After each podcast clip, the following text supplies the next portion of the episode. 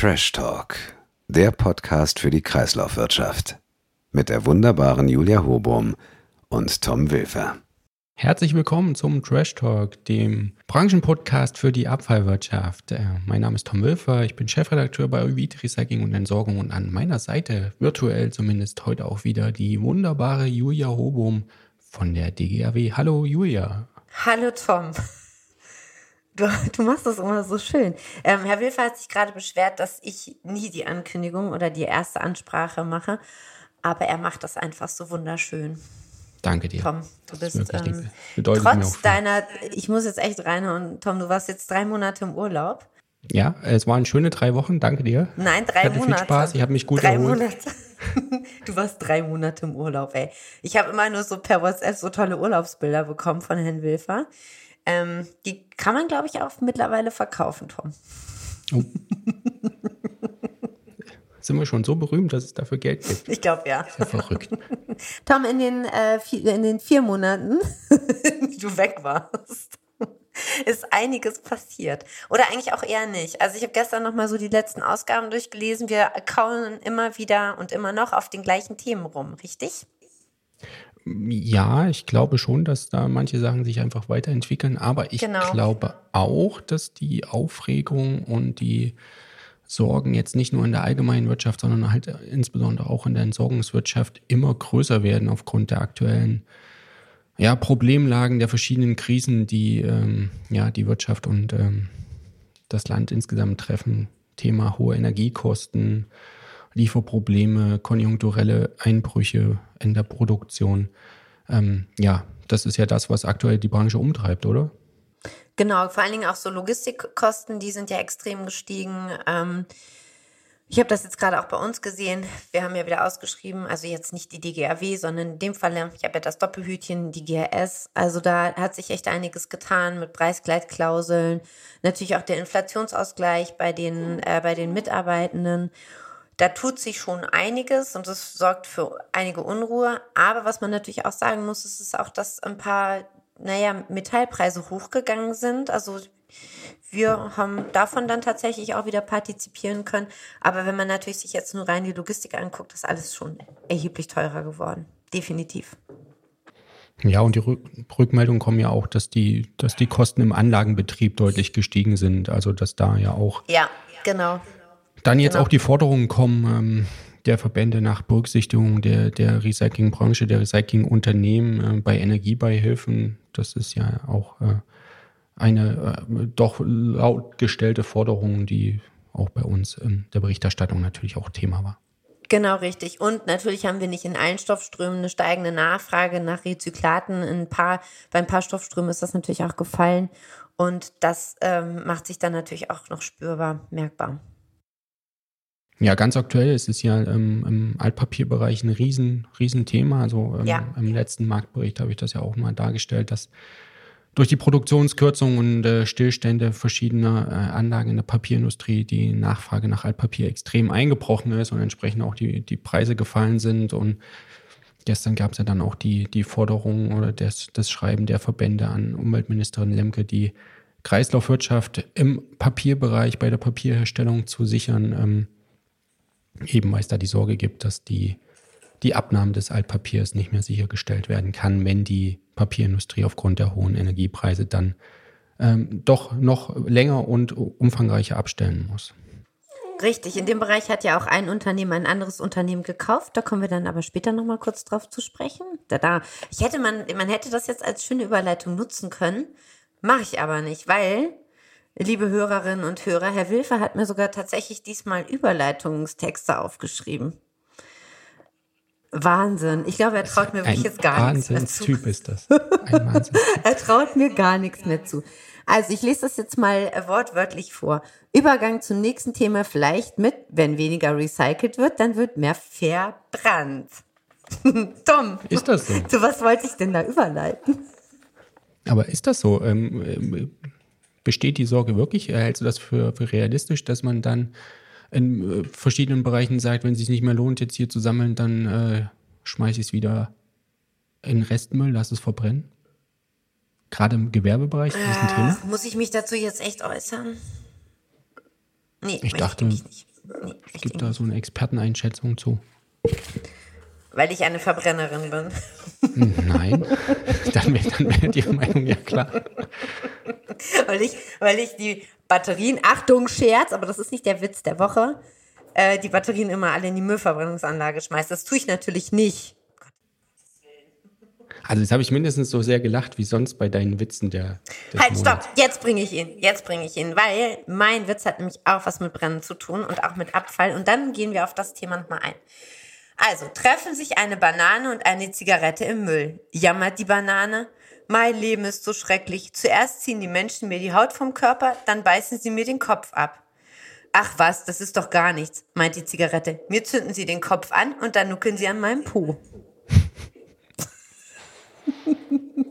Sehr schön, sehr schön. Ich fand den gar nicht was, so schlecht. Was, was ich mich jetzt allerdings frage, äh, was jetzt aus der schönen Überleitung wird. Hm, gar nichts, aber du könntest jetzt die Zigarette mit ihrem brennenden Po als Überleitung nehmen zu den Müllverbrennungsanlagen. Aber die Zigarette wäre eigentlich auch eine super Überleitung zu unserem Gewinnspiel gewesen. Ach, heute befinden wir uns an einem Spinnennetz der Überleitungen. Gut, aber jetzt lass uns auf die Müllverbrennung und den Emissionshandel mal eingehen. Ja, das ist natürlich weiterhin ein Dauerbrenner. Achtung, Wortspiel. Ähm, aber auch dieses Wortspiel gab es schon mehrfach. Das Thema, das Thema ist halt weiterhin äh, extrem umstritten. Äh, soll die Müllverbrennung im Emissionshandel aufgenommen werden?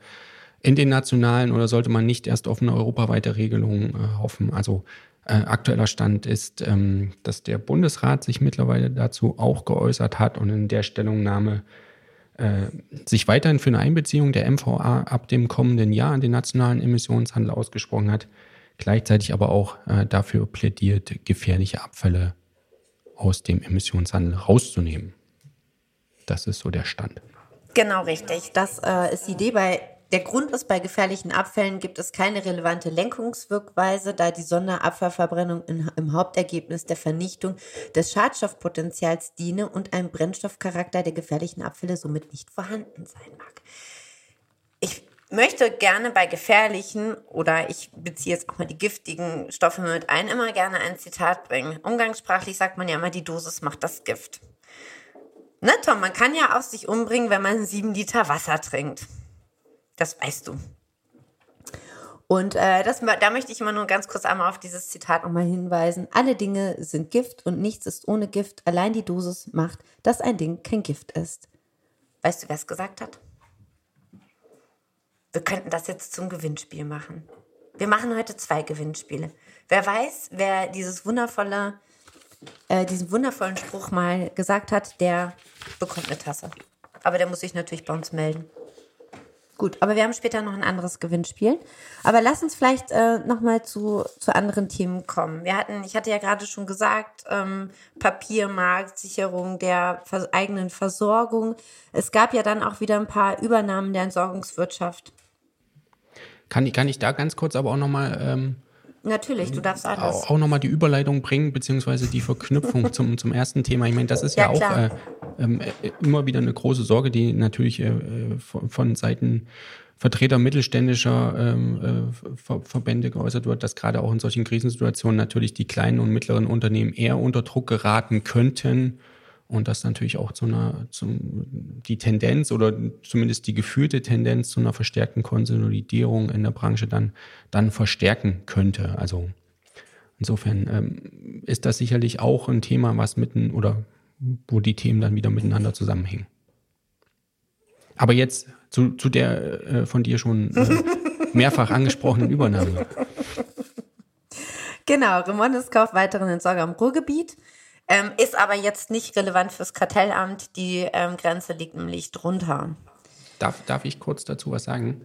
Du darfst, oh Gott, du darfst immer was dazu sagen. Es ist ja nicht mein Podcast. Entschuldigung. Entschuldigung. Ähm, da wollte ich nur noch einen Zusatz machen, weil wir hatten diese Meldung ja auch auf unserer Internetseite, ovid-recycling.de.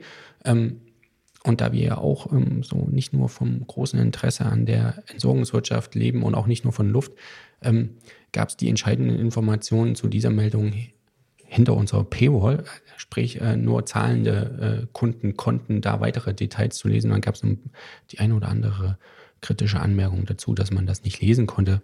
Aber ich kann den Namen des übernommenen Unternehmens, das kann ich jetzt auch hier nochmal nennen, das ist ganz verrückt. Soll ich? Oder? Ja, ja, ja du, du, bist ja, auch ganz du, gespannt. Du darfst, bin, also die, die uh, Hörer können es leider nicht ich, sehen. Ich zitter aber schon am ganzen Körper. Es könnte aber auch tatsächlich die Kälte hier in meinem Wohnzimmer sein, denn wir haben schon angefangen zu sparen. Vielleicht strickt mir ja auch jemand einen Pullover. Meine Oma hat sich jetzt geweigert. Meine Oma strickt jetzt erstmal Ukraine-Socken für die ganze Familie. Mit ihren stolzen 95. Und sie braucht keine Brille mehr. Sie hat die Augen einer 18-Jährigen. Jetzt wieder. Krass, ne? Gut, also jetzt sagt den Namen. Also, äh, jüngste Übernahme von Remondes im Ruhrgebiet hat dann das Unternehmen Somplatzki. Ähm, ja, um das Unternehmen ging es mit äh, Standorten in Herten und Mahl. Äh, Remondes verspricht sich da vor allen Dingen eine bessere Abdeckung im nördlichen Ruhrgebiet, im südlichen Münsterland. Und wie Julia schon sagte, die Umsatzschwelle für eine Anmeldung beim Bundeskartellamt wurde nicht erreicht. So mit muss das Unternehmen oder die Übernahme, die geplante Übernahme auch nicht angemeldet werden und auch nicht genehmigt werden. Ist ja gerade im Zusammenhang mit der, mit der Diskussion, die wir Anfang des Jahres hatten, Remondes und Kartellamt ja auch nochmal sicherlich ein interessanter Aspekt. Wollen wir jetzt noch die anderen Übernahmen durchgehen? Oder? Weil das, da hat sich ja wirklich einiges getan. Das ist ja schon, schon interessant, was da für Marktbewegungen sind. Also äh, Knettenbrecht und Godolik expandieren ebenfalls weiter stark. Das ist aber ein Containerdienst im Landkreis Harburg. Äh, nee, Entschuldigung, die haben einen Containerdienst im Landkreis Harburg übernommen. Ähm, das ist ja bei dir in der Ecke, oder? Ja, Landkreis Harburg ist tatsächlich hier drei Kilometer ähm, von mir entfernt. Gar nicht so Dann weit. siehst du aber vielleicht die Fahrzeuge künftig auch verstärkt. Nee, hier in Hamburg, hier in Hamburg siehst du hauptsächlich ähm, Bug und Dörner. Und auch natürlich die Stadtreinigung. Gut, aber, aber interessant, wie, wie, wie zu dem Unternehmen so wächst. Genau. Also sie betonen ja selber, dass sie 2001 äh, erst gegründet wurden als Ein-Mann-Betrieb, aber mittlerweile schon über 2300 Mitarbeiter beschäftigen in neuen Bundesländern und auch schon einen Umsatz von ungefähr 340 Millionen Euro im Jahr erzielen. Also schon eine bemerkenswerte Wachstumsgeschichte. Genau, richtig. Und bemerkenswert ist eigentlich auch der Wachstum oder das, Entschuldigung, das Wachstum von Pre-Zero. Die kaufen nämlich ebenfalls einen weiteren Containerdienst in Hessen. Also die steigen auch mal weiter in den Markt ein. Ja. Die wachsen ja auch insgesamt sehr stark. Wir hatten genau, es vor ein paar Wochen im Heft, ähm, die, die Zahlen zu Investitionen in der Entsorgungssparte der Schwarzgruppe und das sollen allein im Geschäftsjahr 21, 22 fast 4,5 Milliarden Euro gewesen sein. Bezog sich natürlich auf äh, Zukäufe in erster Linie im Ausland, aber auch einige kleinere Unternehmen in Deutschland und auch die äh, Suez-Geschäfte wurden ja übernommen in Deutschland und ähm, auch weiterhin plant man äh, durchaus äh, zusätzliches anorganisches Wachstum, wie es immer so schön heißt. Also ist da auch wahrscheinlich mit weiteren Übernahmen zu rechnen. Und jetzt noch die Übernahme von Schwarz, die die letzte Woche bestimmt hat oder die letzten Tage im. Die Papierfabrik in Maxau von Stora Enzo. Prospekte für Diele und Kaufland drucken? Hm? Hast du mir das als Fragezeichen dahinter geschrieben? Gesammeltes Papier direkt selbst verwerten? Also wir wissen anscheinend nicht genau, was da passieren soll. Vielleicht kriegen wir ja doch noch mal ähm, Brisero zu uns in den Podcast. Also ich würde mich sehr freuen. Ich will, wir würden uns sehr, sehr freuen. Sehr freuen. Mal schauen. Grüße. Genau, Grüße. Grüße an Presero. Das ist so ein was interner das, Gag zwischen Herrn Wilfer und mir. Was das Thema ähm, Übernahmen in der ähm, Entsorgungswirtschaft anbetrifft ähm, und Bundeskartellamt, da habe ich am Anfang schon mal ein bisschen gesagt, dass da ja Sektor, Sektoruntersuchungen gibt. Und ganz aktuell bin ich auf Pläne des Wirtschaftsministeriums äh, gestoßen, das Wettbewerbsrecht nochmal neu zu fassen und da auch ganz konkret neue Befugnisse für das Kartellamt ähm, äh, ja, einzuführen, wonach dann auch nach den vorliegenden Ergebnissen äh, von Sektoruntersuchungen auch äh, weitere Eingriffe direkt durch das Kartellamt möglich sein sollen. Also das könnte durchaus auch nochmal ein interessantes Thema oder auch ein wichtiger Aspekt für die Konzentrationstendenzen in der Entsorgungswirtschaft sein. Aber das nur so kurz am Rande. Gut, so, zu, so zum, zum, zum Spaß mal, Tom. Ich habe mir, heute, hab mir heute mal was anderes überlegt, damit überrasche ich dich jetzt. Ich werde dir jetzt ein paar Überschriften aus der EUV zeigen, so ein paar, so ein paar nicht Trash-Nachrichten, haha, Trash-Talk, Trash-Nachrichten, sondern so ein paar Nachrichten, die ich echt ganz interessant fand. Aber wir reden ja eigentlich im Moment immer nur über die gleichen Themen, wobei die gleichen Themen natürlich nicht uninteressant sind. Aber es gibt ja auch noch andere Themen bei euch im Heftchen. Und äh, ich werde jetzt mal die Überschrift vorlesen und dann will ich mal wissen, ob du was zu dem Thema weißt. Das ist super, weil ich ja, wie gesagt, vier Monate im Urlaub Ja, fünf. Fünf. Ist mir egal. Fünf. Also, die erste Überschrift, die ich spannend fand, aha, verpasst Kündigung des Altholzauftrags, lehrt aber in Hannover künftig gelbe Tonnen. Da kann ich äh, auf jeden Fall was zu sagen. Möchtest du das? Ja, bitte. Also, ähm, das mit dem Altholzauftrag, äh, das kam äh, letzte Woche auf. Also ich sage jetzt immer, ich immer Zeitangaben machen. Wir nehmen heute am 23.09. auf. Also das kam Mitte September auf. Und zwar äh, hat man da, wie gesagt, äh, bei der Abfallwirtschaft äh, Region Hannover, dem Zweckverband, offenbar verpasst, den Altholzvertrag, den laufenden Altholzvertrag zu kündigen und äh, hat soll da Berichten zufolge ungefähr 2,5 Millionen Euro deswegen ja. verloren haben, weil man dadurch nicht von den gestiegenen Altholzpreisen profitieren aber konnte. Aber jetzt habe ich, aber, aber Tom, jetzt habe ich wirklich eine Frage. Was hat das mit den gelben Tonnen zu tun? Ja, genau. Nichts. Nichts. Nichts. Aber das. Äh Gut, okay, dann habe ich das wenigstens richtig nicht verstanden. das war ja dann direkt der zweite Abschnitt. Aber okay, es hat. Also, das hat insofern nächste, miteinander zu tun, dass es die AHA. Weil es die AHA ist, gut. Okay, nächste, weil das finde ich auch total klasse für alle und die sie noch nicht gehört haben, die Folge mit äh, Barbara Metz von der DUH. Ähm, war ja ein Thema äh, recyclingfähige Baumaterialien oder Baumaterialien aus Recyclingstoffen. In Hamburg fordert die CDU mehr Recyclingstoffe im Bau. Finde ich ja großartig. Ich saß gestern mit ein paar Wertstoffhofbetreibern zusammen. Ich würde die auch gerne einsetzen, aber wo kriege ich die? Gute Frage. Und ich glaube, das ist ja auch was, was die Hamburger CDU auch gefordert hat. Ähm, wir müssen es ein bisschen präsenter machen. Wir müssen es übrigens auch selbst einsetzen in den, äh, natürlich auch in den Gebäuden der Stadt. Und das muss noch viel weiter gefördert werden. Gut, und jetzt habe ich die nächste. Die Bürger prügeln sich, Tom. Komm, weißt du's? unter, das war unter, unter, das war unter Vermischtes oder Sonstiges. Sehr gut, ich habe es hier bei Sonstiges notiert. Komm, Bürger prügeln sich. Was kannst du dazu erzählen? Ja, da gab es wohl einen Streit äh, um die Müllentsorgung zwischen Nachbarn. War, war das Duisburg oder ähm, tue ich Duisburg damit Unrecht? Mist. ich habe mir nur die Überschrift. Es war Duisburg. ja, Bemerkenswert gut. an der Geschichte. Warum haben die sich geprügelt? Äh, keine Ahnung, äh, werft das oder wirft das in die Tonne statt in die. Das ist so der übliche Streit. Was mich ein bisschen äh, überrascht hat und schockiert hat, es waren fünf Personen beteiligt äh, an dieser Prügelei? Vier Frauen. Ernsthaft? okay, das ist krass. Und, und, und der Mann kam wahrscheinlich dazu und äh, wollte nur schlichten. Aber das ist jetzt oder, der Mann, oder der Mann hat vielleicht auch gehofft, dass der Schlamm rausgeholt wird oder das Öl. Mit Besenstielen sei man sich angegangen. Das, äh, das hätte, um ehrlich zu sein, das hätte auch gut im Schwarmländle sein können, oder? genau, also. Schönen Gruß an die Schwaben. Ja, kein, kein Diss für Duisburg, auch keiner fürs Schwarmländer. Das kann wahrscheinlich überall passieren. Definitiv. Das kann auch hier passieren. In Hamburg. Gut, dann haben wir eins. Das finde ich auch total klasse. Ich bin ja, also ich liebe ja Gartenarbeit und ich glaube, wenn ich nicht Verfahrenstechnik studiert hätte, hätte ich Gartenbau studiert. Vielleicht wäre das auch besser gewesen, ich weiß es nicht.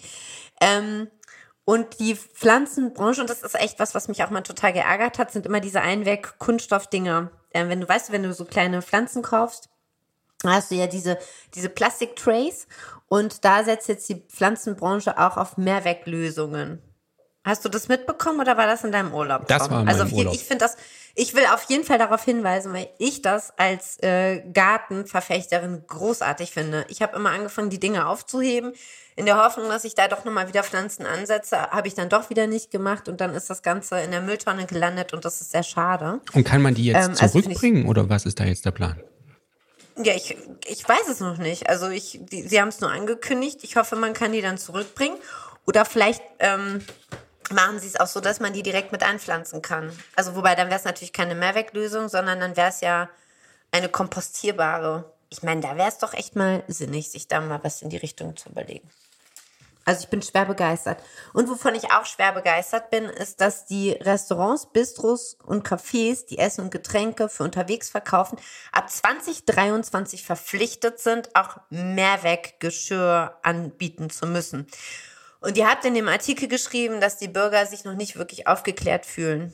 Und deswegen will ich das hier jetzt nochmal betonen. Also ab dem nächsten Jahr, 2023, fordere ich hiermit alle auf, wenn die sich was äh, beim Inder holen, so wie ich jetzt in Kassel, mehr weg. Finde ich klasse. Will ich echt nochmal betonen. War der Inder in Kassel? Ja. War, war gut? Liebe, ich liebe indisches Essen. Ich finde es einfach richtig. Ich muss aber, ich bin beim Essen eingeschlafen. Ich war total müde. ich habe mich mit meinem Essen äh, im Hotel vor den Fernseher gesetzt und bin beim Essen eingeschlafen. Das ist mir übrigens aber auch letzten Samstag beim Oktoberfest passiert.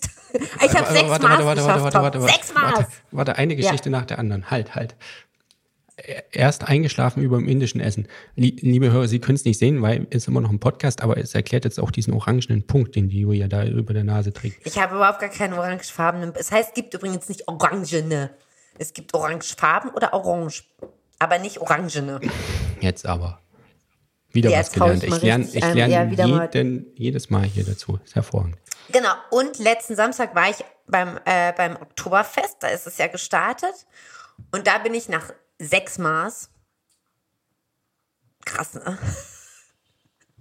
bin ich ins Hotel und äh, bin dann ähm, auf dem, auch auf dem Bett eingeschlafen. Aber auch beim Essen. In Worten sechs Maß. Ja. Wahrscheinlich aber nur in anderthalb Stunden, oder? das ist das, was du schaffst, ne? Sechs Maß in anderthalb Stunden. Ich glaube, ich glaub, da, ich glaub, da wachst du hinten aber auf der Schnapswiese auf, oder wie die heißt. Wie, wie war das mit der Vergiftung nach sieben Liter Wasser? Da ganz liebe Grüße an meinen ehemaligen Kollegen Nils Wiczorek. Wir haben es echt probiert, in kürzester Zeit ganz viel Wasser zu trinken. Ich kann das nicht empfehlen. Das tut nicht gut.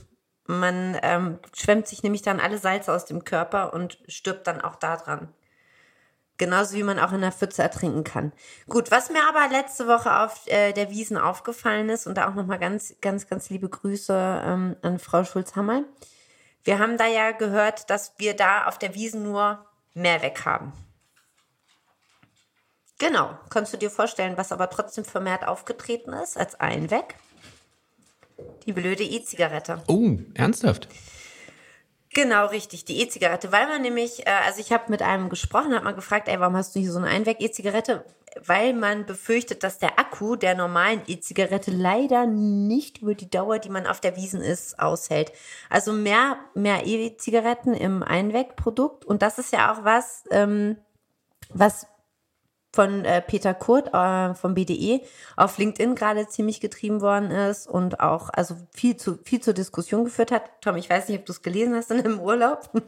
Ja, ich habe, ähm, da war ich schon ich, aus meinem Urlaub zurück, aus meinem sechsmonatigen Urlaub und habe dann also darüber berichtet. Da, ich kann da Peter Kurt, äh, ja stimmt, da war ja auch ein Artikel bei euch. Ich kann Peter Kurt da nur recht geben, ähm, geht gar nicht, ist furchtbar furchtbares Produkt, überhaupt nicht drüber nachgedacht, wie die Entsorgung, also wer, wer soll mir denn bitte glaubhaft machen, dass er die E-Zigarette hinterher zum Wertstoffhof bringt oder, oder im Supermarkt abgibt, sondern die wird wahrscheinlich im Restabfall landen. Und dann sind die Ressourcen, die da drin äh, verbaut worden sind, sind dann auch verloren. Also ganz, ganz furchtbares Produkt. Ganz, ganz kurz, ist jetzt auch wieder ein Thema, wo ich überhaupt gar keine Ahnung habe. Äh, das gebe ich auch gerne zu. Rauchen und E-Zigaretten und überhaupt so eine Einweg-E-Zigarette. Wenn du sagst, der gute Mann hat die genutzt auf dem Oktoberfest, weil er Sorge hatte, dass der Akku der seiner sonstig genutzten E-Zigarette nicht reicht. Heißt das, er hatte dann für den Oktoberfestbesuch mehrere Einweg-E-Zigaretten? Ja. Ja, ja. Die benutzt du halt einmal. Also ich äh, brauche sowas nicht. Aber die benutzt du einmal und dann schmeißt du sie halt weg. Ja, heißt, heißt jetzt, einmal fünf jetzt, Minuten oder? Ja, ja, genau. Und jetzt, ich glaube ja, also ich müsste, ich, ich habe mich damit noch nicht weiter auseinander. So, aber jetzt ist ja dann die Frage, wenn ich auf dem Oktoberfest bin oder wenn ich unterwegs bin und eine Einweg-E-Zigarette rauche, wie entsorge ich die wohl? Mhm, genau, nicht drüber nachgedacht. Und ich glaube, ähm, ohne das jetzt weiter aufgreifen, das führt uns zu unserem eigentlichen Gewinnspiel von heute. Definitiv. Komm, los. Also, Julia hat sich ein ganz hervorragendes Gewinnspiel überlegt. Und zwar würden wir gerne Vorschläge sammeln und Ideen sammeln, Kandidaten sammeln für das Recycling-unfreundlichste Produkt. Und ja, Einweg-E-Zigaretten ist ein ganz großer Kandidat, haben wir jetzt hier schon ausführlich behandelt. Aber bin mir sicher, dass den Zuhörerinnen und den Zuhörern noch andere, doch nicht so sinnvolle Produkte einfallen. Schicken Sie es uns gerne zu an trashtalk.euvid.de oder über unser LinkedIn-Portal. Das würde uns sehr freuen. Unbedingt. Und jeder bekommt eine Tasse. Und ähm, unsere Tassengewinner von den Urlaubsbildern, die wir ja im letzten äh, Gewinnspiel und im vorletzten Gewinnspiel ausgerufen haben, darf ich sie nochmal verkünden? Unbedingt. Also Veit Grundmann, Theodor Altmann, Diliana Bungard und Jens Trautmann. Und auch so ein bisschen wieder Axel Subkleff. Genau. Und Aber er hat ja schon eine Tasse. Und zumindest bei den ersten dreien kann ich auch sagen, wo die Bilder herkamen. Und zwar aus Bulgarien, aus den Alpen, Nähe des Mont Blanc-Gebietes, wenn ich es noch recht in Erinnerung habe, und aus Belgien. Genau, und Jens Trautmann hat uns auch noch ein Foto aus Portugal geschickt. Das habe ich noch nicht veröffentlicht. Ich hänge da etwas hinterher, kommt aber, sind auch wieder ganz tolle ähm, Mülltonnen. Vielen Dank an alle. Also herzlichen Glückwunsch, ihr willkommen im Tassenclub. Ach so, übrigens, genau, wenn die Tassen ausgehen, Tom, was machen wir dann? T-Shirts. also, tatsächlich, ähm, wir sind gerade in der Planung fürs nächste Jahr. Wir sind, wir haben ja jetzt schon September. Und Tom und ich, wir werden uns nächste Woche mal zusammensetzen und werden mal überlegen, was wir so im nächsten Jahr planen, wie es so mit dem Trash Talk weitergeht. Vielleicht hat der ein oder andere Hörer einen Wunsch, was er gerne mal hören möchte, welches Thema bearbeitet werden soll, diskutiert werden soll. Vielleicht einen ganz tollen Gast, den wir mal einladen. Oder vielleicht, dass wir den Tom ersetzen oder die Julia ersetzen. Nein, sorry, das funktioniert nicht. Wir machen das nur zusammen. Aber wer eine tolle Idee hat, gerne her damit oder was ihr vielleicht mal hören wollt und wissen wollt, dann werden wir das in unserer Jahresplanung berücksichtigen. Oder Tom? Sehr gern, auf jeden Fall. Also, wir freuen uns immer über Anregungen, Hinweise, Ergänzungen, Kritik. Ähm, und wie gesagt, nutzen Sie dafür bitte trashtalk.euvid.de oder unser LinkedIn-Portal. Und damit sind wir auch schon am Ende. Des ersten Teils aber nur. Genau richtig, des ersten Teils. Wir kommen jetzt zum zweiten Teil. Und was erwartet uns Damit da? Damit haben wir. Ey, da, also ähm, Herr Wilfer, liebe Zuhörer und Zuhörerinnen, hat jetzt wirklich schon ganz lange gesagt, dass wir mal Forschung, also die Wissenschaft hier in den Podcast holen müssen. Und ich muss Ihnen auch absolut recht geben. Und wir haben einen ganz, ganz, ganz besonderen Gast. Also bitte dranbleiben. Bis gleich. Bis gleich.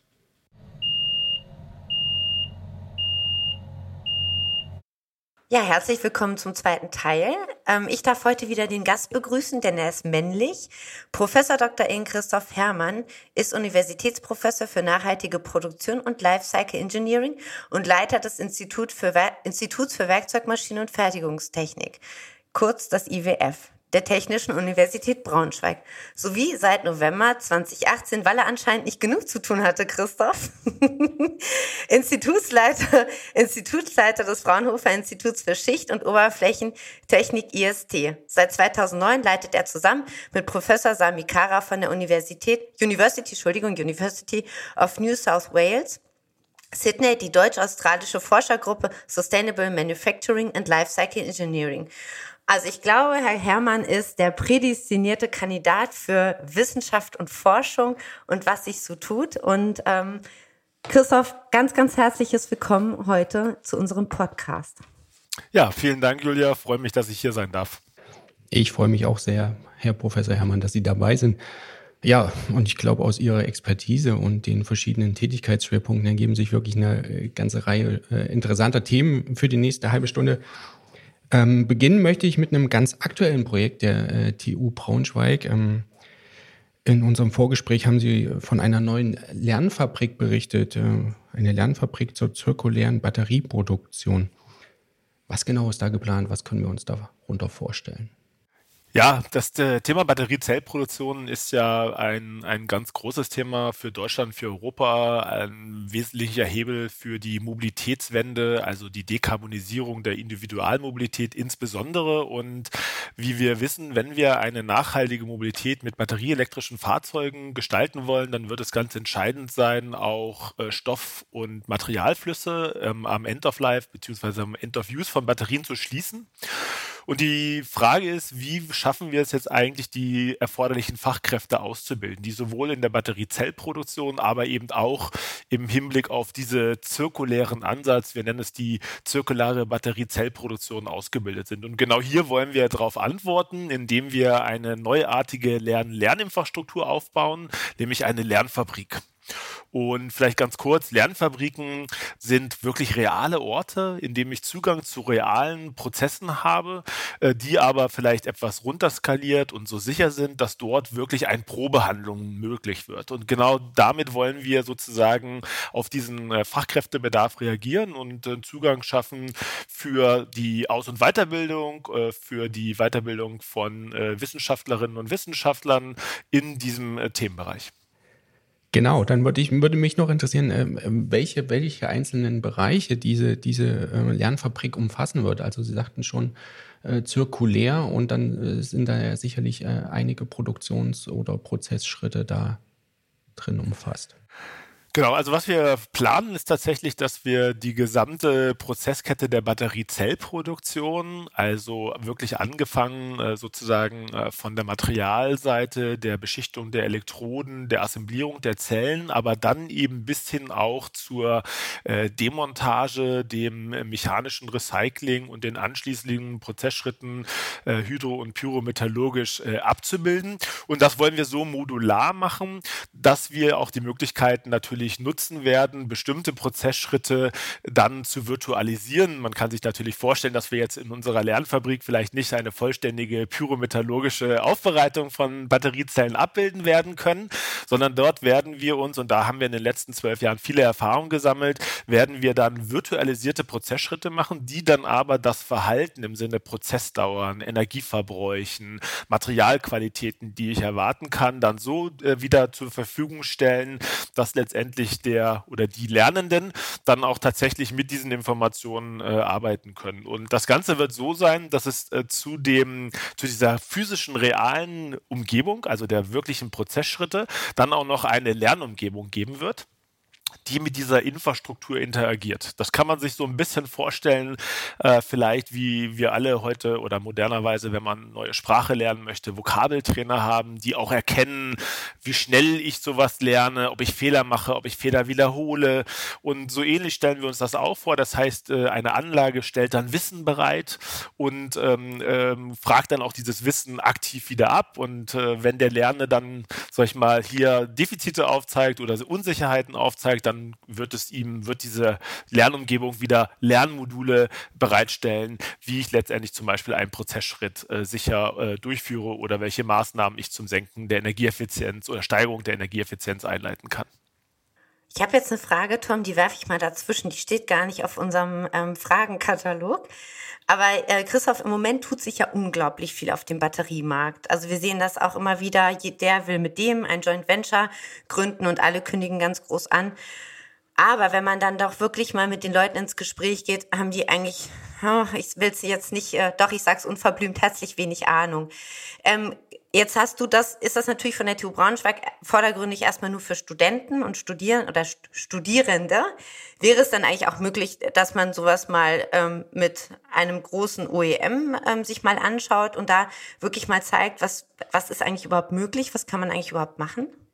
Ja, also absolut. Ähm, äh, tatsächlich ist es sogar so, dass unsere Lernfabrik nicht äh, ausschließlich auf die Zielgruppe der Studierenden zielt, äh, sondern äh, wir tatsächlich hier einen breiteren Ansatz verfolgen. Das heißt, ja, wir wollen natürlich auch Studierende äh, einbinden über Lehrveranstaltungen. Wir ziehen aber insbesondere auf auch Young Talents, also äh, Wissenschaftler und Wissenschaftler im Beginn ihrer Karrierephase und wir zielen ganz aktiv auch tatsächlich auf Fachkräfte in der Industrie in Form von Weiterbildung.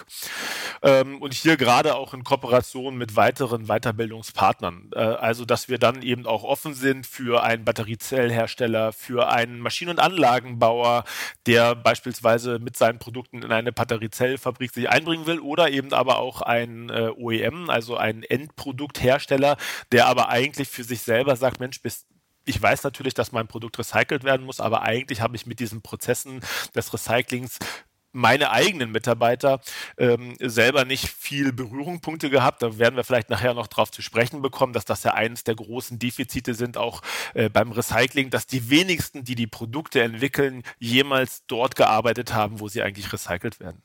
Richtig, das könnte ja auch ein super Blueprint werden für, für andere Stoffströme noch. Also wenn, wenn ihr das jetzt mal für Batterien einmal aufgezogen habt, kann man das ja dann vielleicht auch wirklich noch weiterdenken für Verpackungen, Elektrogeräte, also alles, was sich da noch so tummelt im Abfallstrom, ähm, wäre ja großartig, wenn man dafür wirklich mehr Verständnis hat. Ja, also diese initiale Infrastruktur, vielleicht wenn ich das noch ähm, äh, einbringen darf, ähm, wird mit äh, knapp äh, 4 Millionen Euro über das äh, Bundesministerium für Bildung und Forschung gefördert, im Rahmen dieses Dachkonzepts äh, Forschungsbatterie, äh, ähm, aber Forschungsfabrik Batterie. Aber, und das ist natürlich auch unsere Zielsetzung, wollen wir natürlich Prinzipien vermitteln und lernen, die dann auch übertragbar sind, wie du gerade sagst, auf andere Stoffströme. Und ich bin ziemlich sicher, dass ähm, die Batterie ein hervorragendes Beispiel ist, weil sie extrem komplex ist, ähm, äh, auch äh, im Sinne gefährlicher Materialien. Sie hält alle wichtigen Materialien von Kunststoffen äh, über seltene Met äh, Metalle, Erden äh, bis hin zu Metallen, die wichtig sind, die man dann auch übertragen kann auf, wie du schon sagst, Kunststoffverpackung, Elektrogeräte, ähm, weil natürlich grundlegendes Wissen ähm, da genauso gefragt ist, äh, letztendlich wie bei Batterie. Herr Herrmann, Sie haben vorhin schon gesagt, dass da auch OEMs sich beteiligen können oder äh, auch herzlich eingeladen sind mit Ihren Fachkräften zur Weiterbildung. Äh, suchen Sie da auch noch weitere Unterstützer oder gibt es noch Pläne, äh, weitere Partner reinzuziehen in dieses Projekt der Lernfabrik? Ja, auf jeden Fall. Ich denke, dass äh, so eine Lernfabrik wirklich auch ähm, einen Leuchtturmcharakter haben kann, im Sinne auch, dass wir diese Themen der Nachhaltigkeit der Kreislaufwirtschaft, ähm, sag ich mal, wirklich auch mit dem Wert schätzen, die dieses Thema bekommen sollte. Und wir suchen natürlich Unterstützung. Das können Maschinen- und Anlagenbauer sein, die Interesse haben, sich zum Beispiel mit ihrer Anlagentechnik dort einzubringen. Äh, das können Unternehmen aus dem Bereich der Kreislaufwirtschaft sein, die sich mit Wissen einbringen sollen. Und wir würden uns auch nicht sperren, wenn sich äh, Leute monetär noch äh, beteiligen wollen, weil so ein Aufbau einer solchen Lernfabrik, wie Sie sich vorstellen können, der bedarf natürlich auch einer geeigneten Räumlichkeiten. Ähm, und äh, wie gesagt, wir wollen dieses Thema eben auch so aufziehen, dass es eben, äh, ich sage immer, aus dieser Schmuddelecke Kreislaufwirtschaft, in der das Thema manchmal ist, herauskommt, in uns klarzumachen, dass das sozusagen wie die Produktion hochattraktive Arbeitsplätze sind, die auch äh, viel Fach-Know-how äh, benötigen und, und das muss das Ziel sein. Wann also soll es dann eigentlich kann sich losgehen? Ja auch noch ein, Entschuldigung, Julia, aber wann soll es nee, losgehen? Ich wollte bitte? ja nur sagen, vielleicht kann sich ja noch ein Batteriesystem beteiligen, Tom. das hat Zum Christoph Beispiel, nämlich das, jetzt gerade nicht gesagt. Das habe ich äh, äh sozusagen impliziert. Genau. Ähm, also wenn das jetzt auf die Frage, die zwischendurch, wann soll es losgehen? Ähm, es ist gerade gestartet zum 1.9., also wir sind sozusagen ähm, ganz frisch ähm, dabei, dass wir den Bewilligungsbescheid haben, beziehungsweise den Status haben und das Ganze soll operat spätestens operativ sein äh, in zwei Jahren. Ähm, äh, lieber noch schneller. Okay. Super. Sehr Gut, spannend. also wir werden dich dann nochmal wieder einladen und dann kannst du vielleicht äh, erzählen, wie es so läuft und ähm, welche Schilder schon an der Tür hängen. Gerne. Die Einladung gilt dann auch vor Ort. Vielleicht machen wir dann mal unser Gespräch sozusagen direkt aus der Lernfabrik. Also genau, das wäre grandios, weil Tom und ich, wir haben uns tatsächlich noch nicht so oft äh, physisch gesehen. Ja, also, um jetzt willkommen. einen rauszuhauen, seine Nase ist ähm, normal größer, als wie wir sie 2D sehen. Entschuldige, Tom, du kriegst ja, der, immer okay, einen der muss, der muss jede Folge kommen. Das der ist muss sein, der muss sein. Gut, äh, aber generell, Christoph, ähm, wie qualifizieren wir Leute am besten für die Circular Economy? Also wie kann man, du hast es gerade schon gesagt, zu zeigen, Mensch, das kann echt interessant sein, eigentlich für so viele Bereiche, das ist so ein Zweig der Zukunft. Aber was, was zählt eigentlich für die Qualifikation so dazu? Ja, ich glaube, was das Wichtige ist, dass wir die ähm, Circular Economy und Kreislaufwirtschaft, dass wir sie nicht von dem Gesamtsystem separieren. Was wir vermitteln müssen, ist, dass die Kreislaufwirtschaft eingebettet ist in ein größeres System. Das sind, glaube ich, auch viele Fehler, die wir in der Vergangenheit gemacht haben, wo wir beispielsweise das Thema Kreislaufwirtschaft in die Produktentwicklung getrieben haben und gesagt haben, jetzt müsst ihr Demontage, recyclinggerechte Produkte gestalten ähm, und andere Fraktionen sich äh, damit beschäftigt haben, wie entwickeln wir neue Verfahrenstechnik. Was aber wirklich eigentlich die Herausforderung ist, das Gesamtsystem zu gestalten. Das Gesamtsystem zu gestalten aus dem Produkt selbstverständlich, den Materialien, die ich wähle, der Verbindungstechniken, aber eben auch in der Abhängigkeit, wie sammle ich, wie erfasse ich, wie transportiere ich, wie demontiere ich, dass dann auch das Recycling tatsächlich so passiert, wie ich es mir mal in der Produktentwicklung vorgestellt habe.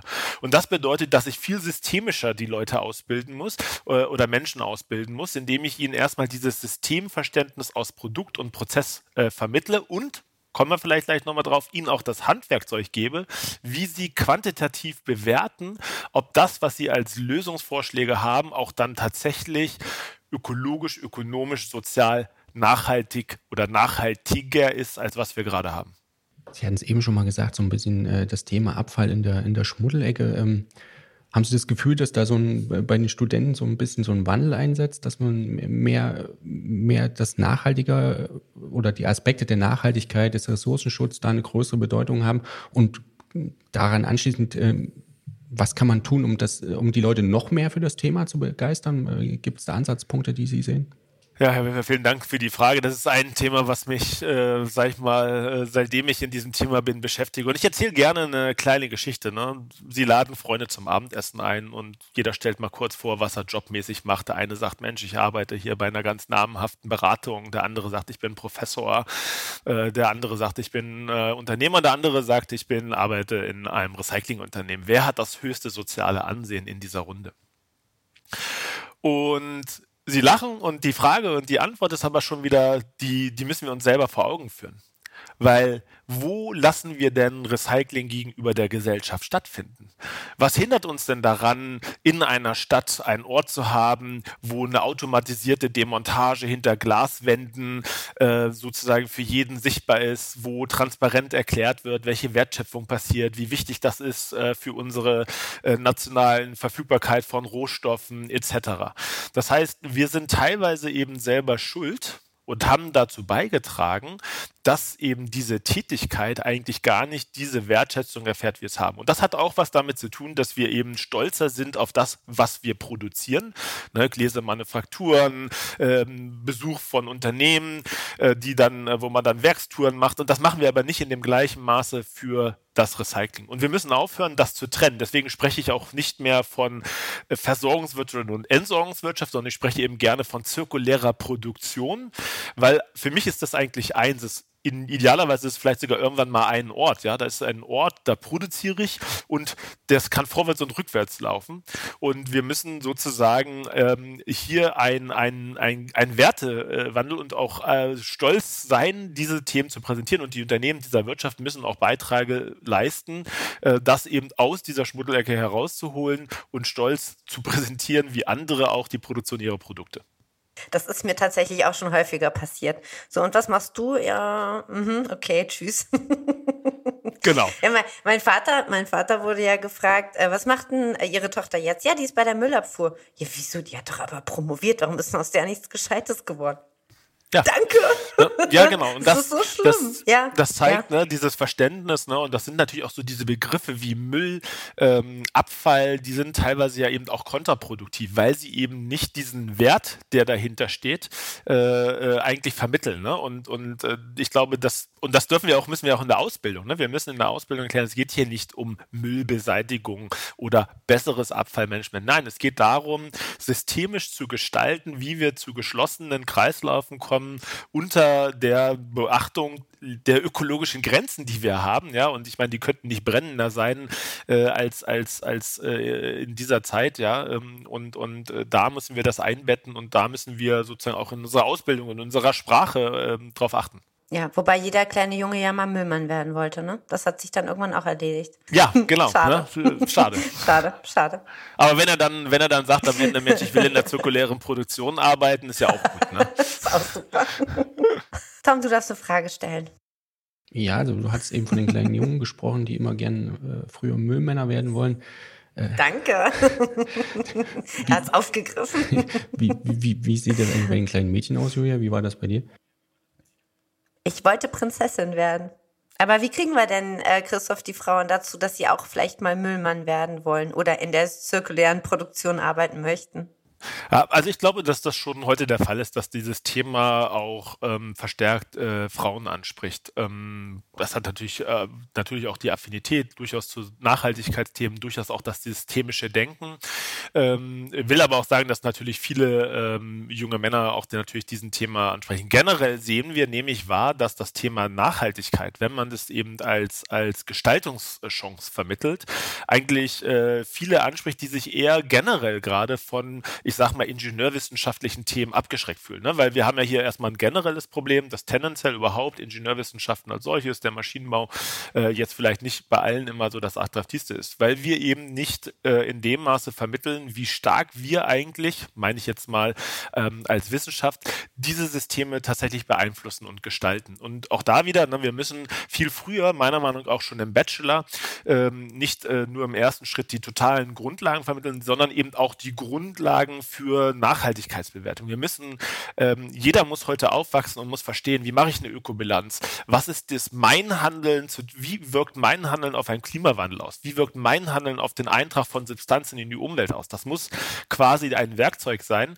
Ähm, und äh, das versuchen wir heute schon vermitteln. Ich habe ja die dankbare ähm, Situation, dass ich eine Professur habe für nachhaltige Produktion und Lifecycle Engineering seit dann doch mittlerweile äh, etwas über zehn Jahren. Und das ist immer noch ungewöhnlich. In der damaligen Zeit war es sehr ungewöhnlich und es muss eigentlich die Regel werden, dass man solche Professuren aus meiner Sicht ähm, äh, gerade auch in den Ingenieurwissenschaften hat. Herr Herrmann, Sie haben ja einen äh, Komplettblick, sage ich jetzt mal. Oh, Ihr Thema, Sie haben es jetzt schon mehrfach ähm, äh, dargelegt, äh, zirkuläre Produktion, dass man den gesamten äh, Prozess sehen muss. Ähm, wie schätzen Sie das ein? Äh, an welchen Stellen funktioniert das noch nicht so ganz mit der Kreislaufwirtschaft und, und, und was sind die Gründe dafür, dass es noch nicht funktioniert? Ja, also man muss das von zwei Seiten rannehmen. Wichtig ist erstmal, Kreislaufwirtschaft kann ein Hebel innerhalb einer ökologischen Nachhaltigkeit sein, aber es ist nicht per se ein Hebel. Ne? Also natürlich kann man auch Kreislaufwirtschaft betreiben und man verbraucht mehr Energie, als man Nutzen erzeugt, dann entzieht man nur. Das heißt, man muss erstmal sich dieser Frage stellen, dass Kreislaufwirtschaft nicht eine per se Antwort ist, sondern dass man natürlich die Dinge hinterfragen muss. Natürlich sind langlebige Produkte ein wichtiger Hebel. Ne? Ich, ich ärgere manchmal und sage, na passt auf, wer mehr Kreislaufwirtschaft will, muss eben nur mehr Abfall produzieren, sind wir wieder beim Begriff. Das heißt, die erste Sache ist, okay, wir müssen verstehen, wo spielt Kreislaufwirtschaft einen Hebel? Dann sind wir beim Thema Langlebigkeit, Second Use, erneuerbare Energieeinsatz, auch im Recycling, Rohstoffegewinn, die wirklich geschlossen wieder eingesetzt werden können. So, und dann müssen wir den systemischen Fokus erheben und sagen, okay, wie viel der Stoffe sind denn wirklich, die wir recyceln, sind denn Post-Consumer und wie viel sind sozusagen New Waste? Wir haben, wir leben in einer technischen Welt, wo viele Stoffe, die wir recyceln, auch New Waste Stoffe sind. Das sind nicht Endprodukte, aber es sind äh, Materialien, die gar nicht im Endprodukt landen, sondern weil sie im Verschnitt oder weil sie eben der Produktionsprozess nicht so gut funktioniert, gar nicht erst sozusagen beim Kunden landen. Da müssen wir ansetzen. Dann müssen wir natürlich ansetzen bei hohen Erfassungsquoten. Eigentlich ist das Gesetz relativ einfach. Kein Altprodukt verlässt das Land. Punkt. Ähm, und natürlich wissen wir alle, dass in bestimmten Produktkategorien wir immer noch das Thema Transboundary Shipments haben. Das heißt, wir haben äh, Stoffströme, die sich sozusagen über Landesgrenzen bewegen. Da kann man erstmal sagen, spricht ja nichts dagegen, solange der, die Umweltstandards in diesen Ländern äh, gleich hoch sind äh, wie das Land, in dem es das verlässt oder sogar noch höher. Aber wir wissen alle, dass es nicht der Fall ist. Und äh, da müssen wir natürlich ansetzen. Es darf, äh, wir müssen hohe, höchste Erfassungsquoten haben haben bei allen Abfallströmen, äh, die wir kennen. Ähm, und da ist natürlich auch äh, die Gesellschaft, aber auch eine Unternehmensethik äh, gefordert, äh, das äh, letztendlich sicherzustellen. Und, und dann, glaube ich, hätten wir schon mal plus meine zirkuläre Produktion ganz wichtige Schritte getan, um sozusagen die Kreislaufwirtschaft in das Herz der Gesellschaft zu bringen. Tom, wir haben ja, uns nicht abgesprochen, du? Christoph. Entschuldigung. Nee, Tom, du darfst gerne. Tom, du darfst. Liebe Hörerinnen und Hörer, an dieser Stelle muss ich unser Gespräch mit Herrn Hermann kurz unterbrechen, um mich für die schlechte Tonqualität bei den restlichen Antworten unseres Gastes zu entschuldigen. Wir haben das während der Aufnahme leider nicht feststellen können und leider auch bei der Nachbearbeitung nicht beheben können. Ich hoffe, Sie bleiben trotzdem noch dran für die äh, restlichen 15, 20 Minuten. Ich glaube, es lohnt sich, denn es kommen durchaus noch ein paar interessante Aussagen von Herrn Hermann. Vielen Dank für das Verständnis. Gut, äh, wir haben ja gehört, Herr Herrmann, am Anfang, dass Sie auch auf internationaler Ebene in verschiedenen Forschungskooperationen beteiligt sind. Ähm, deswegen würde ich gerne mal äh, einen Blick über den Tellerrand äh, werfen. Wir reden ja immer ganz viel in Deutschland, äh, Deutschland Recycling-Weltmeister und die, die Bestrebungen, die es hier gibt. Und da hebt man sich immer so ein bisschen heraus, teilweise von Lobbyisten, teilweise aber auch von der Politik. Würde mich aber mal Ihre Sichtweise interessieren, äh, wo Sie sagen, dass äh, es gibt Bereiche oder ob es Bereiche gibt, äh, wo das Ausland vielleicht ein bisschen weiter ist und wo man äh, verschiedene Probleme vielleicht schon anders gelöst hat als in Deutschland oder äh, Fortschritte schon erreicht hat. Ja, also ich, ich denke, es ist immer hilfreich, wenn man tatsächlich, ne, und jeder kennt das auf einer Reise, wo man sich reflektiert, Mensch, warum ist denn das anders als bei uns positiv wie negativ? Wenn wir mal mit dem Positiven starten, also eines meiner äh, frühen bleibenden Eindrücke war ein Besuch in einer Recyclingfabrik in Japan. In Japan ähm, äh, wo tatsächlich das, die Demontage in dem Fall waren das Kühlschränke, Waschmaschinen quasi ablief wie eine Produktion, äh, was die Sauberheit betrifft, was Arbeitssicherheit betrifft, äh, was die Automatisierungsgrade oder ich sag mal Mechanisierungsgrade betraf, mit Anzeigen, wie viele Produkte habe ich geschafft, mit viel äh, Engagement auch in dem Bereich zu patentieren.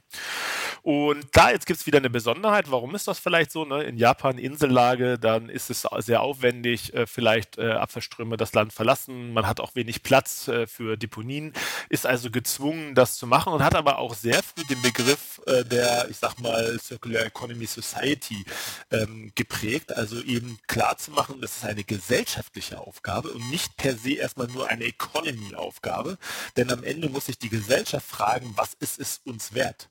Und dann kann man daraus eine Economy machen. Wenn man das nur der Economy-Seite überlässt, ohne dass man die gesellschaftliche Perspektive diskutiert, dann äh, läuft man immer die Gefahr, dass man nur auf der, wir versuchen die billigste Lösung, die ist aber nicht per se die beste für die Umwelt.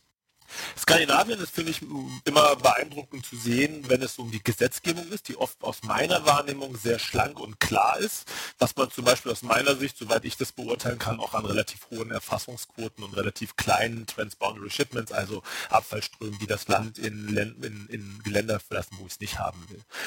Natürlich meine negativen Seite, ähm, die einen sicherlich vor Augen führen, für mich, da gibt es andere Länder, ähm, ist dann aber auch, wenn man eine Situation in Indien sieht. Ich äh, bin großer ähm, Bewunderer der, der indischen Kultur und Gesellschaft, aber man sehen zum Beispiel, welche Herausforderungen Kunststoffabfälle mit sich bringen, weil es dort so offensichtlich wird, wie weit diese Kunststoffabfälle bereits in die Natur eingetragen sind, in Felder, in Gewässer äh, und wie stark wir gefordert sind, das umzudenken und uns auch klarzumachen, ein Produkt, das wir in Deutschland entwickeln und dann weltweit verkaufen und dann vielleicht verkaufen in Länder, die nicht diese Gesetze haben, dann, dann missachten wir, was ich vorher mit dieser systemischen Gedanken meinte. Wir, wir müssen immer das Gesamtsystem machen. Wir können nicht uns zurückziehen und sagen, ja, unser Produkt ist ja grundsätzlich recyclingfähig, aber das Land hat die Infrastruktur nicht. Das war so zwei, drei Beispiele. Also genau, wenn man das ganze System betrachtet, klaro, auf jeden Fall Infrastruktur, hohe Sammelquoten. Ähm, und wenn wir aber auch sagen, wir wollen die Abfallströme nicht mehr aus dem Land transportieren, dann müssen wir ja aber auch die Technologien hier entsprechend in Deutschland haben oder in Europa. Was glaubst du, äh, wo sind die größten Technologiesprünge dann auch in Zukunft vielleicht zu erwarten? Ja, also ich denke, viel wird zu erwarten sein aus der Automatisierung. Ähm, wir sehen das mal schon, also natürlich ist das ein Thema, was wo lange schon dran geforscht wird. Du hast vorhin äh, schon zum Beispiel deinen Vater angesprochen, ohne dass wir Namen nicht nennen, der früh angefangen hat, auch schon in Ende der 90er mit dem Thema Automatisierung. Was sich aber geändert hat, ist natürlich, dass die Automatisierung sich rasant weiterentwickelt hat. Die Digitalisierung, digitale Zwillinge zu Produkten. Das heißt, ich gehe davon aus, dass wir im Bereich der automatisierten Demontage von Produkten äh, noch einiges an Revolutionen sehen können. Wir können Beispiel, äh, ist immer so ein kleines äh, Flagship, was man nennt, ne, wenn man das Apple-Video zur Demontage von iPhones sich anguckt. Äh, aber das sind natürlich erste Schritte in die Richtung. Das werden wir im erhöhten Maße sehen. Äh, dann werden wir meiner Meinung nach erwarten können, dass auch Innovationen in der Abfalltrennung, in der Erfassung von Abfall äh, passieren. Ne? Da, da gibt es natürlich so erste Ideen, die Smart Bin, ne? die Mülltonne, die dann, ich schmeiße einfach alles rein und dann trennt die das gleich vor Ort.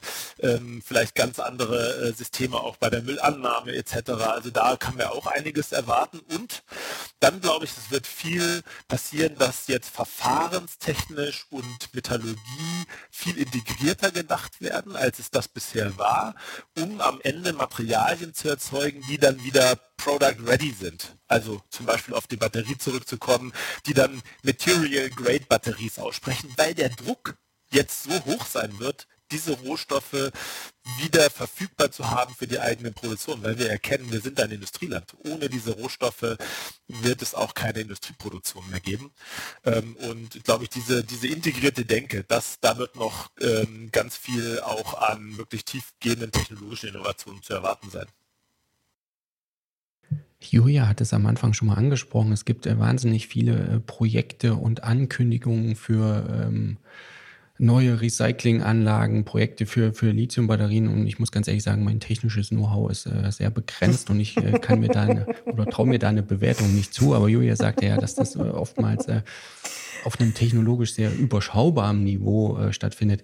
Ähm, haben Sie da einen Einblick zu, ohne dass Sie, dass Sie jetzt Namen oder ähm, Projekte nennen müssen, aber haben, wie, wie ist Ihre Einschätzung dazu als äh, Wissenschaftler in dem Bereich? Ja, es ist natürlich schwierig, auf dieser Ankündigungsseite dann wirklich abzulesen, was diejenigen äh, aufbauen werden. Ähm, aber ich bin vielleicht dann nicht ganz so negativ wie, wie Julia ähm, und, und äh, doch ganz guter Dinge und zwar ähm, von einer spannenden Sache. Ähm, in dem Maße, wie gleichzeitig bei Batterie auch die Zellproduktion in Deutschland äh, aufgebaut wird, wird es eben Kunden geben, die, sag ich mal, große Mengen guter Qualität dieser Stoffe erwarten.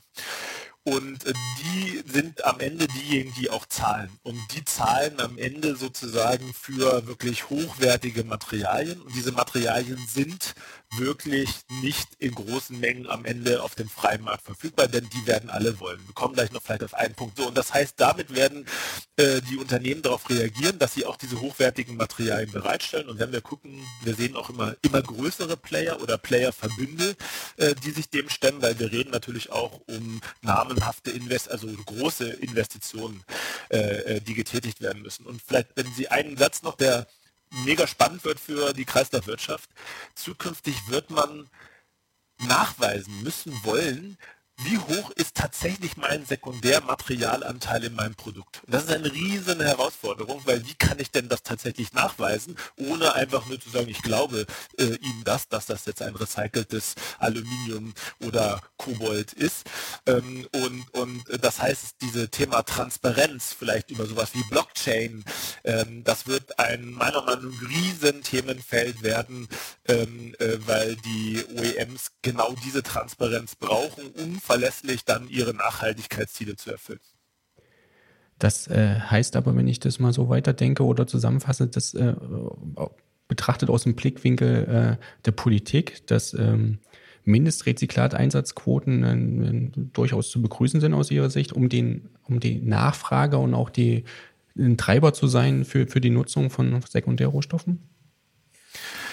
Jetzt kann man sich natürlich mit äh, Aussagen beliebt oder unbeliebt machen, ne? aber ich oute mich mal. Ich bin früh jemand gewesen, der ähm, nicht alleine gesagt hat, dass die Recyclingquote pro Produkt nicht besonders äh, sinnvoll ist.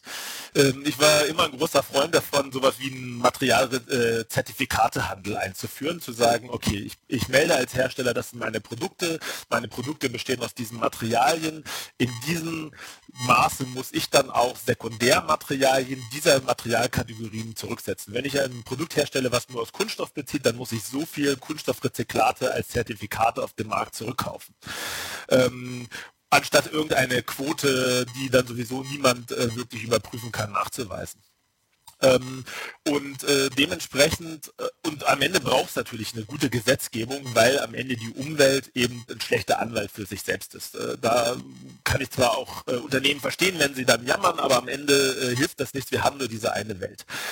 So, das heißt, äh, dieser Nachweis tatsächlich eher zu sagen, okay, wie viel Sekundärmaterial finde ich grundsätzlich schon mal einen richtigen Schritt. Ich fände den Zertifikateansatz immer noch sinnvoller, äh, weil diese, äh, der Nachweis ist natürlich schwierig, weil ähm, ich muss jetzt sozusagen ja auch an das Material kommen äh, und habe jetzt sozusagen diesen monetären Anreiz nicht mehr, den ich bei einem Zertifikatehandel hätte. Aber er geht grundsätzlich in die richtige Richtung, sich abzukehren von, ich sag mal, virtuellen Quoten, die dann einfach auch schwierig sind, äh, sinnvoll nachzuweisen. Wobei, und jetzt sind wir wieder, die Nachweis, wie hoch ist mein Sekundäranteil? Das ist natürlich eine riesen Herausforderung. Ne? Und wir würden uns ja alle wünschen, wir könnten mal ein Produkt in die Hand nehmen und sagen, Mensch, guck mal, ne, ich weiß genau, wo es herkommt, so ja. wie viel Recyclanteil. Also da brauchen wir noch große Innovationen.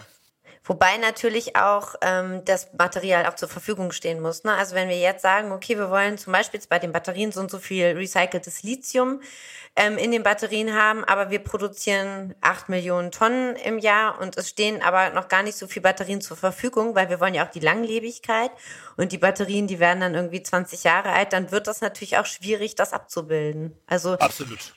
Das Deswegen wäre so ein Zertifikateansatz tendenziell ja. einfacher, ne, weil ich dann eine Möglichkeit habe, wenn ich merke, okay, jetzt ist die Nachfrage viel, viel höher als das, was schon auf dem Markt ist, dann kann ich erstmal damit reagieren. Auf der anderen Seite kann ich dann das wenige, was da ist, auch so teuer machen, dass dann wieder Geld ein, ja. also dass sich mehr dann sozusagen investiert wird in gute Rückgewinnungsquoten, Sammelsysteme und so weiter. Aber genau, ich muss natürlich steuern, weil ich will ja eben nicht wieder den Anfang zurück, ne, möglichst viel Abfall zu erzeugen, damit ich möglichst schnell hohe Sekundärquoten äh, generiere. Ähm, also das äh, gebe ich dir absolut recht, dann werden wir noch eine Menge feinjustieren müssen. Genau, richtig. Vor allen Dingen, du hattest das vorhin auch so erwähnt, gerade wenn es um die Produktionsabfälle geht. Ne? Nicht, dass dann alle plötzlich anfangen, ganz viel Produktionsabfälle zu produzieren, damit sie ihre Recyclingquoten einhalten können. Dann ist das auch so ein bisschen am Ziel vorbei. Ich glaube, wofür wir, wofür wir dann im zweiten Schritt unbedingt äh, uns einsetzen müssen, ist für das gute Recycling also für das hochwertige Recycling eben dann auch von, von End-of-Life-Batterien. Und das ist, glaube ich, im Traktionsbereich beziehungsweise im Industriebatteriebereich vielleicht noch nicht ganz so gegeben, um jetzt bei den Batterien kurz zu bleiben. Aber ich glaube, das gilt auch für andere Stoffströme extrem. Genau. Danke. ich habe jetzt auch mal was Schlaues gesagt, Tom. Nicht immer nur du. Äh, ich habe hier zwei sehr kompetente Ansprechpartner ja, ja. vor mir. Also Herr, Herr Wilfer ähm, ist immer bekannt dafür, sehr schlaue Dinge zu sagen und ich immer nur dumme Sprüche zu reißen. Aber ähm, ich probiere mich zu bessern. naja, gut. Ähm, Christoph, wir haben, sind leider, leider, leider, aber wir holen das Gespräch, also wir werden dich festnageln, wir werden dich in deiner äh, Lernfabrik definitiv besuchen. Vor allen Dingen, ich glaube, Herr Wilfer und ich, wir dürfen beide noch ganz viel lernen. Ähm, aber wir haben noch ein paar, paar Sekunden, paar Minuten Zeit, ähm, noch ein paar Forderungen zu stellen. Also was würdest du dir von der Industrie wünschen oder von der Politik? Also ne, du sprichst ja jetzt aus dem Wissenschaftsaspekt heraus. Was wünschst du dir von denen, die dann am Ende entscheiden oder dann auch einsetzen? Ja, von der Industrie wünsche ich mir wirklich, dass man aktive Beiträge äh, einfordert und selber auch leistet, dieses Thema der Kreislaufwirtschaft aus dieser Schmuddelecke letztendlich ähm, in, in die Wertigkeit zu bringen, die es haben muss. Und aber auch eben einfordert, dass dafür adäquate Lern-, Lerninfrastrukturen, Umgebungen bereitgestellt werden. Es muss hoch attraktiv sein, sich mit diesen Themen im Studium, in der Schule zu beschäftigen. Und ich will jetzt hier nicht äh, die Zahlen nennen, aber alle wissen, wie teilweise äh, in Deutschland äh, Schulen und Infrastrukturen und Universitäten ausstehen. Und da ist enormer Handlungsbedarf. Und die Industrie muss muss sich, weil sie auch ein Eigeninteresse hat, aber auch eine hohe Verantwortung in der Gesellschaft dafür stark machen, einsetzen, nicht nur fordern, auch vielleicht durch eigene Beiträge äh, da zu leisten. Wir sehen das in anderen Ländern, USA, wo sicherlich auch industrielles Engagement in die Bildung nochmal ganz anderen Stellenwert hat, als wir das hier bei uns kennen.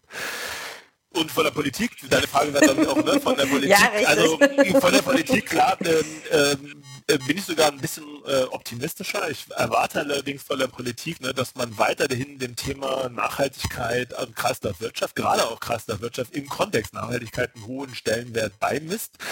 Ähm, ich denke, das ist in den äh, letzten Jahren schon äh, sehr gut passiert. Ich, äh, wie gesagt, selber freue mich, dass ich einer der Koordinatoren sein kann für das deutsche Kompetenzcluster Grüne Batterien und Recycling. Da müssen wir aber auch nicht nachlassen. Es gab eine lange Phase, wo äh, Forschung zur Kreislaufwirtschaft äh, wenig bis gar nicht äh, wirklich ähm, unterstützt wurde. Das heißt, wieder das einen zirkulären Produktion denken und dann natürlich das Gleiche, was ich schon gesagt habe, die Politik muss unbedingt weiter auch in Bildung investieren. Das muss unser vordringlichster Maßstab sein.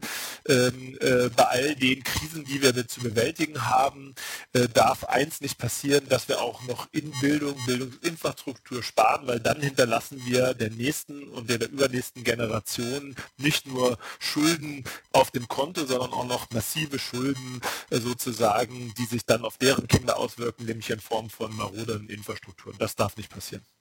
Herr Herrmann, ich glaube, das war wirklich ein sehr passendes Schlusswort, dass äh, das äh, Plädoyer sich da nochmal äh, auch künftig um die Kreislaufwirtschaft zu kümmern auf allen Ebenen. Und ich glaube, dass wir tatsächlich jetzt in der letzten halben Stunde doch wirklich einen, äh, ja, einen schönen Überblick über verschiedene Themen bekommen haben, von der Lehre bis über verschiedene Prozesse und äh, technische Innovationen. Ähm, hat mich sehr gefreut, dass das geklappt hat. Und, ähm, ja, ich sage vielen Dank, Herr Wilfer, Julia, für die Einladung. Danke. Und äh, spreche nochmal die Einladung nach Braunschweig aus.